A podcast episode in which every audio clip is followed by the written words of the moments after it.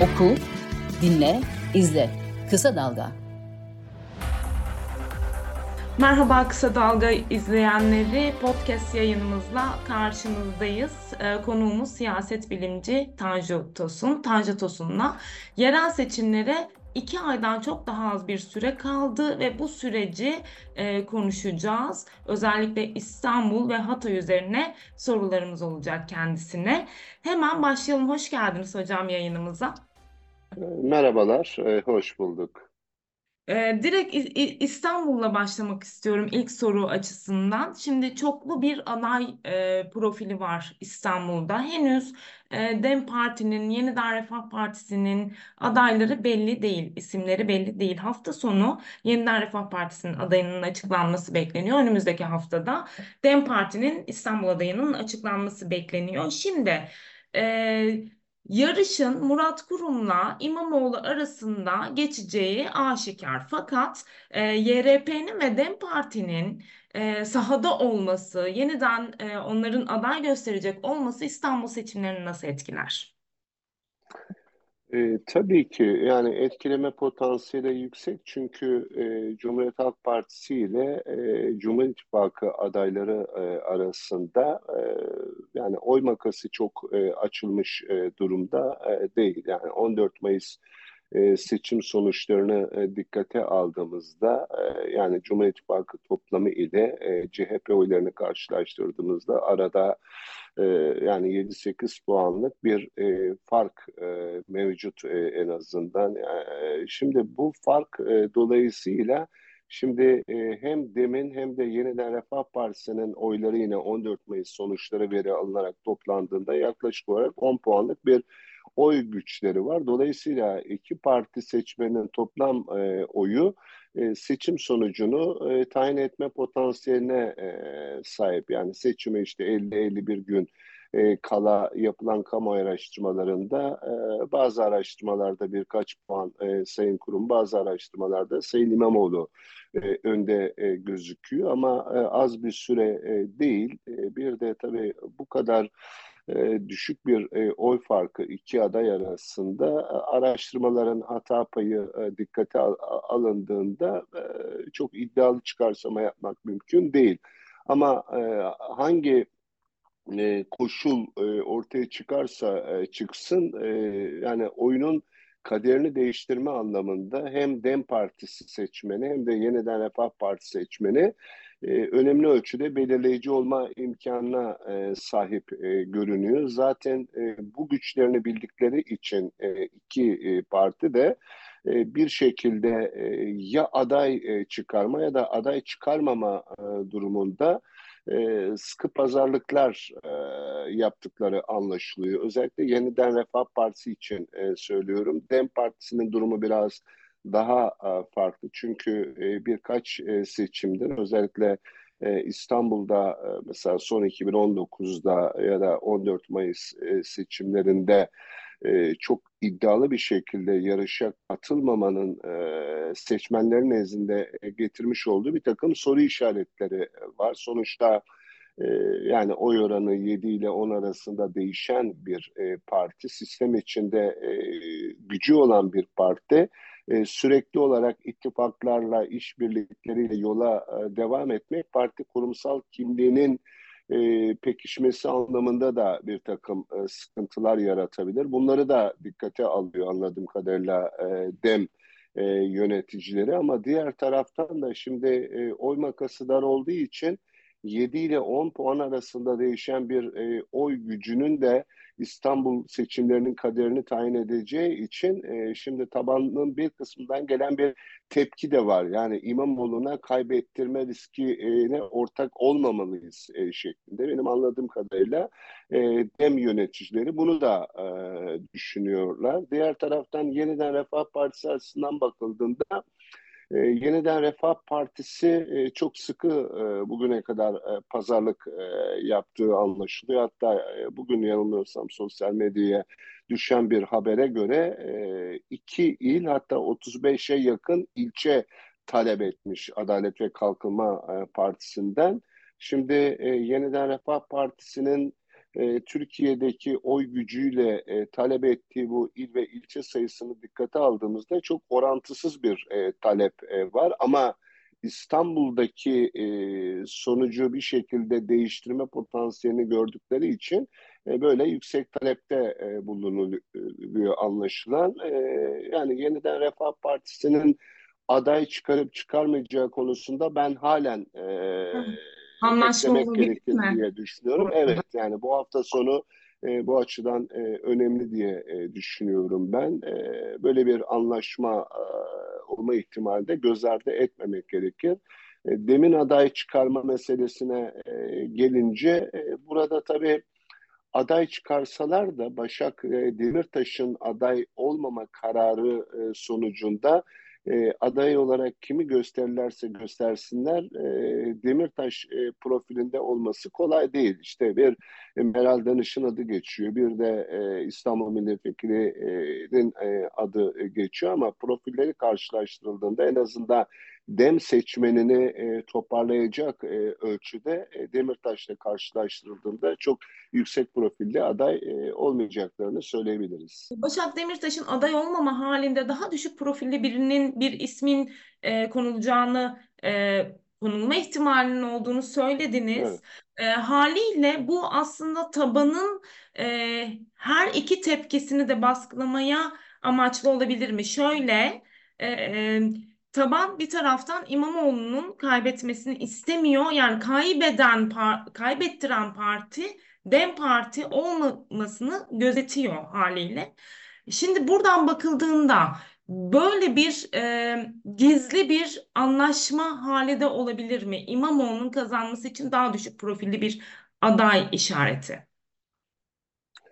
Ee, yani gizli bir e, anlaşma ihtimalinden e, ziyade e, yani mesele sadece Dem Partisi açısından e, İmamoğlu'nun e, kazanması ya da kaybetmesi meselesi değil. Yani sonuçta bir siyasal parti, e, bir siyasal parti kendi seçmenine bir aday e, ya da parti e, yönünde e, mobilize ederse bu mobilize etmenin karşılığında bir takım kazançların e, olması e, gerekir. Yani kazanç üzerinden e, politik e, strateji belirlemeleri gerekiyor. İşte o politik stratejide e, kuvvetle muhtemel e, İstanbul'un bir iki ilçesi e, olabilir. Özellikle belediye meclis üyeliklerinde e, bir takım e, DEM Parti adaylarına e, ön sıraları e, verme e, olabilir. E, yoksa e, DEM yetkililerinin de e, ifade ettiği gibi yani mesela e, İmamoğlu'nun e, kaybetmesi ya da kazanması meselesi değil e, DEM açısından. Çünkü bir siyasal parti var. O siyasi partinin Türkiye parti siyasetinde iddiasını sürdürmesi gerekiyor. Tabandan gelen kendi adaylarıyla çıkma yönünde azımsanmayacak bir talep var ki yine yapılan kamu araştırmalarında benim izlediğim kadarıyla e, en az e, yüzde 60-70'lik bir seçmen kitlesinin e, demin kendi adaylarıyla e, çıkma e, doğrultusunda bir e, talebi e, var. Ama diğer yandan da bakıldığında tabii e, yani dem e, yetkilileri de e, farkında yani ya kazanmak için e, girersiniz ya da e, kaybettirmek isteyebilirsiniz ama kazandırmakla kaybettirmenin e, deme maliyetleri e, ne olabilir? Evet yani biz sistemde güçlü bir e, parti olduğumuzu İstanbul'da alacağımız işte e, oyla e, ilan e, edeceğiz ama bunun da ötesinde siyaset aynı zamanda e, bir şekilde ya da maddi ya da manevi ödüllendirme e, üzerine e, işliyor. Dolayısıyla herhangi bir ödüllendirme beklentisi içinde olmadan sadece e, kazanma hedefi, e, mümkün olmayan bir kazanma hedefi ya da sonuçta kaybeden olursa bizim açımızdan önemli değil yaklaşımla e, politika yapmanın da pek e, reel e, politikada bir karşılığı yok. Dolayısıyla e, bir takım görüşmeler olabilir ama bu görüşmeler dediğim gibi somut bir takım maddi manevi ödüllendirmeler üzerinden e, işliyor diye düş, işleyebilir diye düşünüyorum. Ben bu e, ilçe belediye başkanlıkları, belediye meclis üyelikleri e, şeklinde olabilir. Şimdi biz e, DEM Parti ile CHP arasında bir ilçeler üzerinde elbette ki görüşmelerin olabileceğini konuştuk. Bir de son dönem üst üste gelen haberler e, vardı. Bunları size yorumlatmak istiyorum.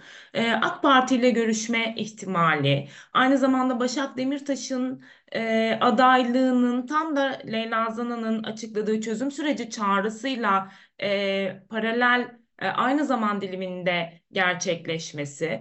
E, Biliyorsunuz e, Dem Parti AKP ile görüşme iddiaları her daim çıktığı zaman e, reddeden, açıklamalarıyla bunları kabul etmeyen bir partiydi ama bir süredir bu iddialar üzerine bir açıklama da izleyemedim ben. Reddetme hali de izleyemedim ben. Haliyle e, senaryolar peş peşe e, öne sürülüyor. E, çözüm süreciyle iliş, ilişkili bir e, görüşme, bir talep olabilir mi diye acaba bu üst üste yaşanan siyasal e, Dem Parti'deki öne çıkış hali Leyla Zana'nın e, Demirtaş'ın adaylığı hali bir çözüm süreci e, olabilir mi diye söylendi. E, siz bunu nasıl okudunuz? Böyle bir ihtimal söz konusu olabilir mi? Olsaydı da red mi geldi ki Başak Demirtaş geri çekildi?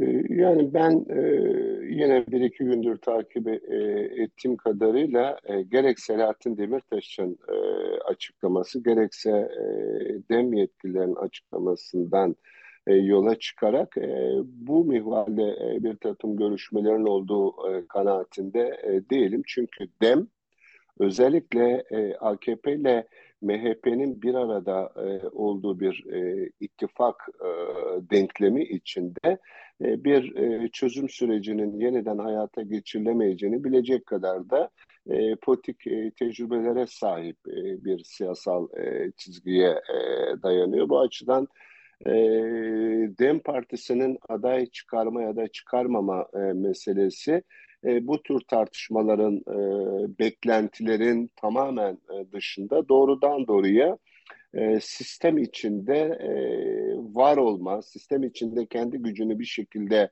e, Türkiye'de hissettirme e, ve imkan olursa da e, dediğimiz gibi yerel yönetimlerde e, bir şekilde temsil edilme üzerine bir e, strateji kurduğunu ve buna göre hamleler yaptığını e, düşünüyorum. Yoksa yani böyle bir e, çözüm e, sürecinin Türkiye'nin mevcut koşulları e, içinde e, yani e, Demirtaş e, ya da e, bazı parti e, yöneticilerinin, belediye başkanlarının e, hapiste olmalarıyla, çözüm süreciyle ilişkilendirme ihtimalinin e, çok zayıf olduğunu e, düşünüyorum. Ben ki e, DEM yöneticileri de Selahattin Demirtaş da aslında dolaylı olarak bunu hissettiren değerlendirmelerde e, bulunmaktalar. Oku, dinle, izle. Kısa Dalga. Evet ve de e, Selahattin Demirtaş'ın e, son açıklamaları daha doğrusu Başak Demirtaş'ın açıklaması yanlış bir ifade kullandım ve DEM Parti'nin evet. açıklaması noktalarına geleceğim. Başak Demirtaş'ın adaylıktan çekilme meselesiyle ilgili. Burada bir gerilim olduğu, Selahattin Demirtaş'la DEM Parti'nin arasında bir gerilim olduğu söyleniyor. Fakat e, partimizle ilgili herhangi bir sorun yoktur açıklaması geldi. Siz bu peş peşe koyduğunuzda bu açıklamaları bu kadar üst üste aramızda bir sıkıntı yok açıklamasının gelmesi, e, iki kesim arasında, kesim demeyelim Demirtaş ve e. HDP arasında, DEM Parti arasında bir Evet. sıkıntı olduğunu gösteriyor mu sizde, sizce de?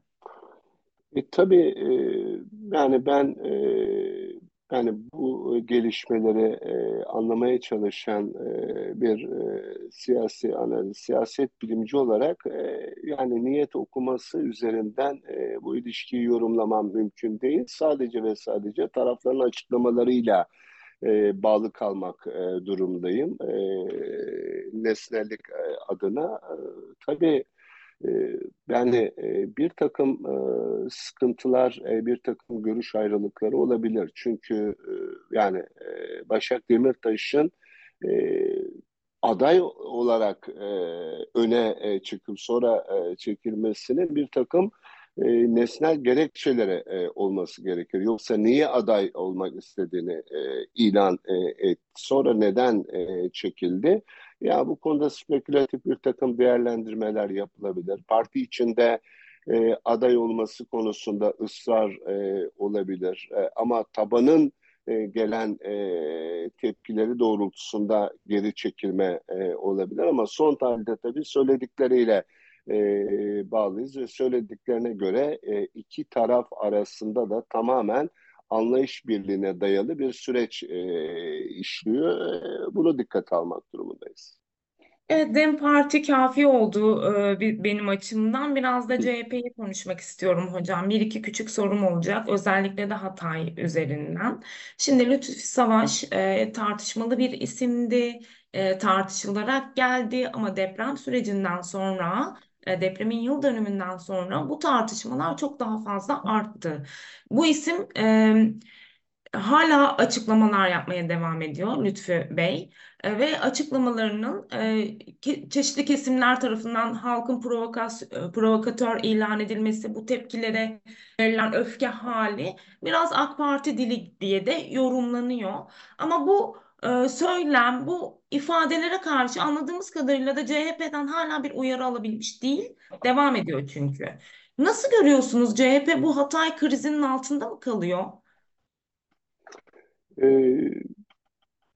yani e, bu e, krizin altında kaldığı e, söylenemez ama bu kriz çok daha iyi yönetilebilirdi.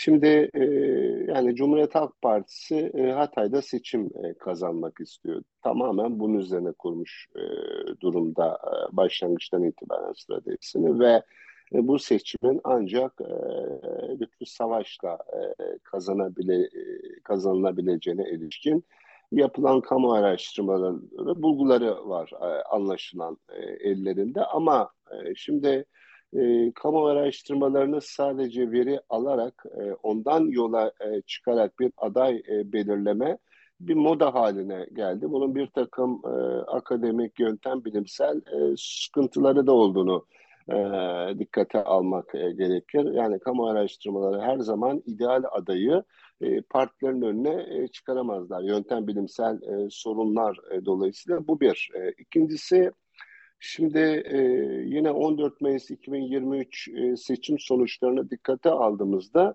e, Cumhuriyet Halk Partisi e, ile AKP arasında yanılmıyorsam 4-5 puanlık AKP lehine bir fark var ve MHP'yi de dikkate aldığımızda Cumhur İttifakı e, CHP karşısında güçlü. Şimdi bu güçlü konum e, karşısında e, sadece e, Lütfü Savaş'la e, seçim kazanılabileceğini, çünkü Lütfü Savaş'ın özellikle e, Hatay'ın kırsal kesimde güçlü olduğuna ilişkin bir takım e, argümanlar da e, var. E, ama diğer tarafta e, yani son 6 Şubat e, depreminin e, anılması sürecinde yaşanan dikkat gelişmeleri de dikkate aldığımızda ciddi tepkiler de var. Dolayısıyla varsayalım ki e, Lütfü Savaş ile seçim kazanmak e, diğer gösterilecek bütün adaylarla karşılaştırıldığında daha e, mümkün e, olsun ama bu toplumun e, özellikle Hatay e, halkının e, tepkilerini dikkate almadan seçim kazanmak için bu adayla yola devam etmek ne ölçüde e, Hatay halkının en azından e, taleplerini e, dikkate alma e, şeklinde e, değerlendirilebilir. Yani e, siyaset her zaman e, başarı e, değil, e, başarı üzerine kurgulanmaması gerekir. Onurlu bir başarı üzerine kurgulanması gerekir. E, o açıdan e, bakıldığında halkın bu kadar tepkisine rağmen halen aday göstermede ısrar e, edilir ise e, o adayın seçimden başarılı çıkma ihtimalinin de ben düşük olduğunu e, görüyorum. E, bazen e, onurlu mağlubiyetler çok daha e, şey olabilir. E, yani toplum açısından, parti açısından e, itibarlı olabilir. Kaldı ki Hatay örneğinde bence Lütfü Savaş karşısında yine e, şehirde e, başarılı olunabilecek bir belediye başkanı bulma ihtimali de e, vardır ki e, birkaç tane isim özellikle mesela Gökhan e, Zan e, örneğinden de e, bahsediliyor.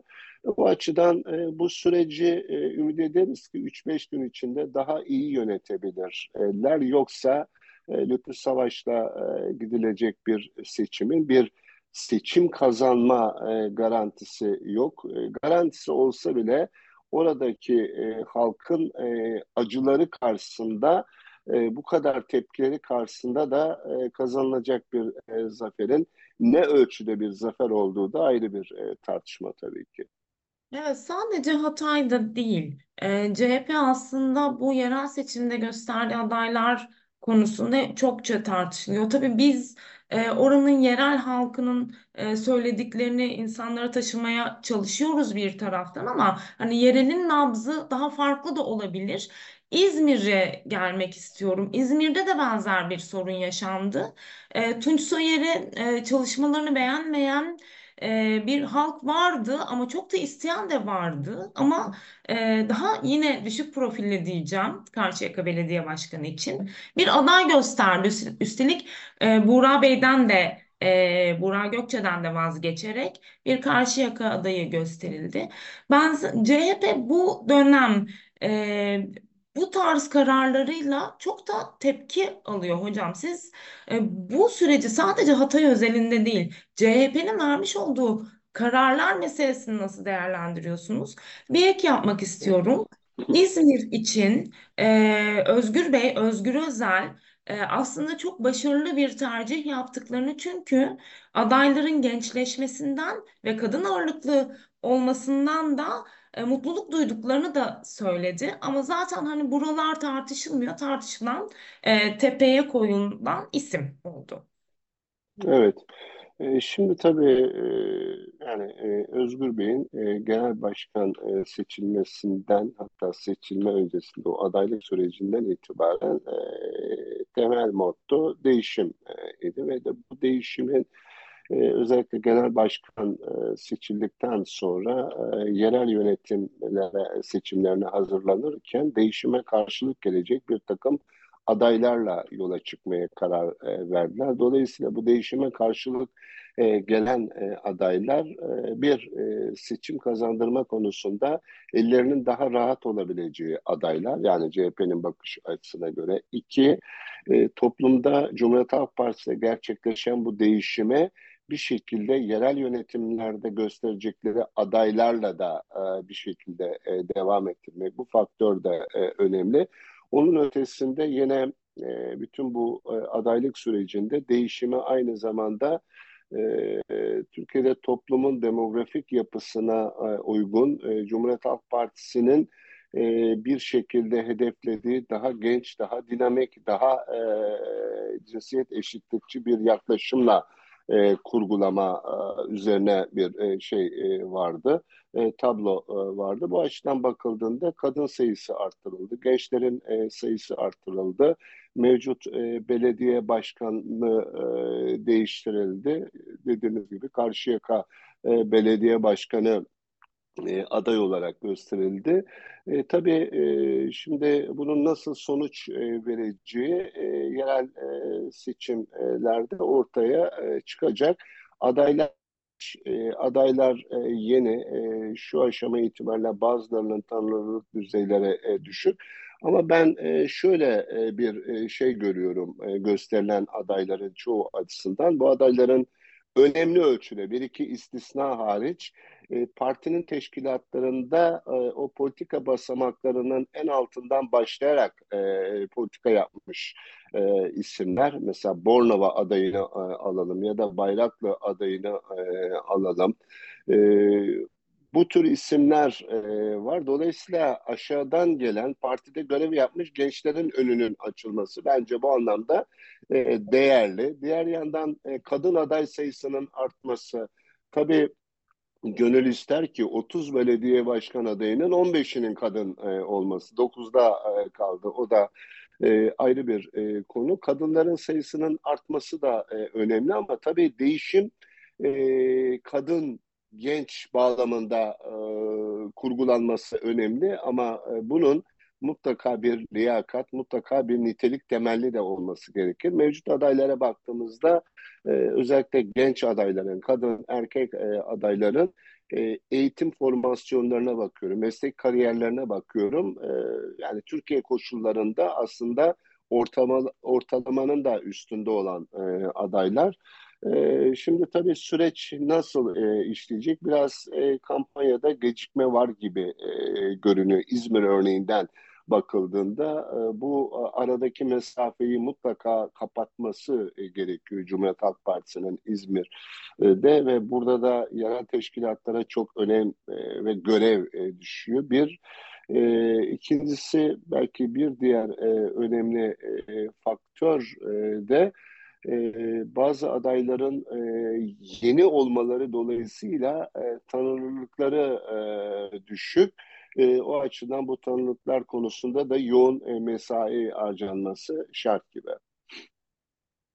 İzmir açısından bunu tarif ettiniz ama bu geç kalma hali başkaca yerlerde de geçerli. Hala açıklanmayan adaylar var. Seçimlere çok az bir zaman kaldı. Çok önemli Kadıköy, Bakırköy, Çankaya gibi ilçeler açıklanmadı. Ee, biz bugün yani Cuma günü açıklanmasını bekliyorduk. Ee, önümüzdeki haftaya kaldı, hafta başına kaldı.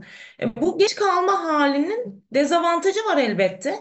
Ama bu da e, CHP açısından sıkıntılı bir durum değil mi? Yoksa elbette bildikleri bir şey vardır ama o bildikleri şey e, acaba e, iyi bir sonuca e, erdirecek mi?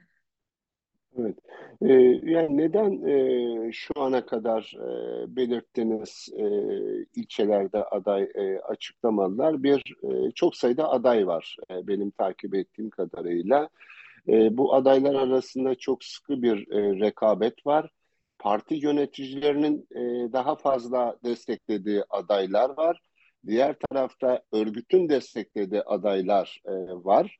E, bunlar arasında tabii e, seçim kazandıracak adayı e, bulmak e, bu anlamda parti yönetimini biraz fazla e, meşgul ediyor ama şöyle bir e, durum da var onu es geçmemek gerekir. Henüz açıklanmayan e, ilçelerin e, yani açıklanmayan ilçelerdeki e, durumu dikkate aldığımızda Cumhuriyet Halk Partisi'nin e, güçlü olduğu ve bu gücü nedeniyle kadar geç kalınırsa e, kalınsın seçim kaybetmenin düşük ihtimal e, olduğu işte Kadıköy'e bakalım, Çankaya'ya e, bakalım, Bakırköy'de yanılmıyorsam e, bakalım. Dolayısıyla buralarda e, yani e, geç kalınmış olsa e, dahi bunun e, seçim kaybetmeye bir e, etkisi olacağı kanaatinde değilim. Bu nedenle elleri biraz e, daha rahat hareket ediyor e, parti yönetimi e, anladığım kadarıyla. Tabii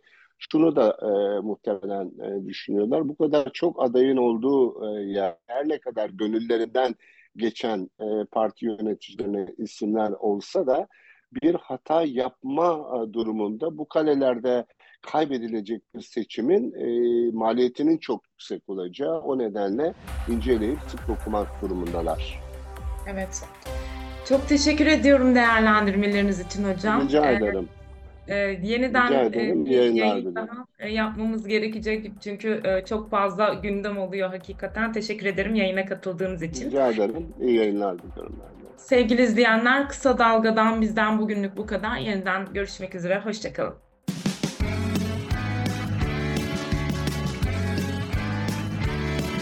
Kulağınız bizde olsun. Kısa Dalga Podcast.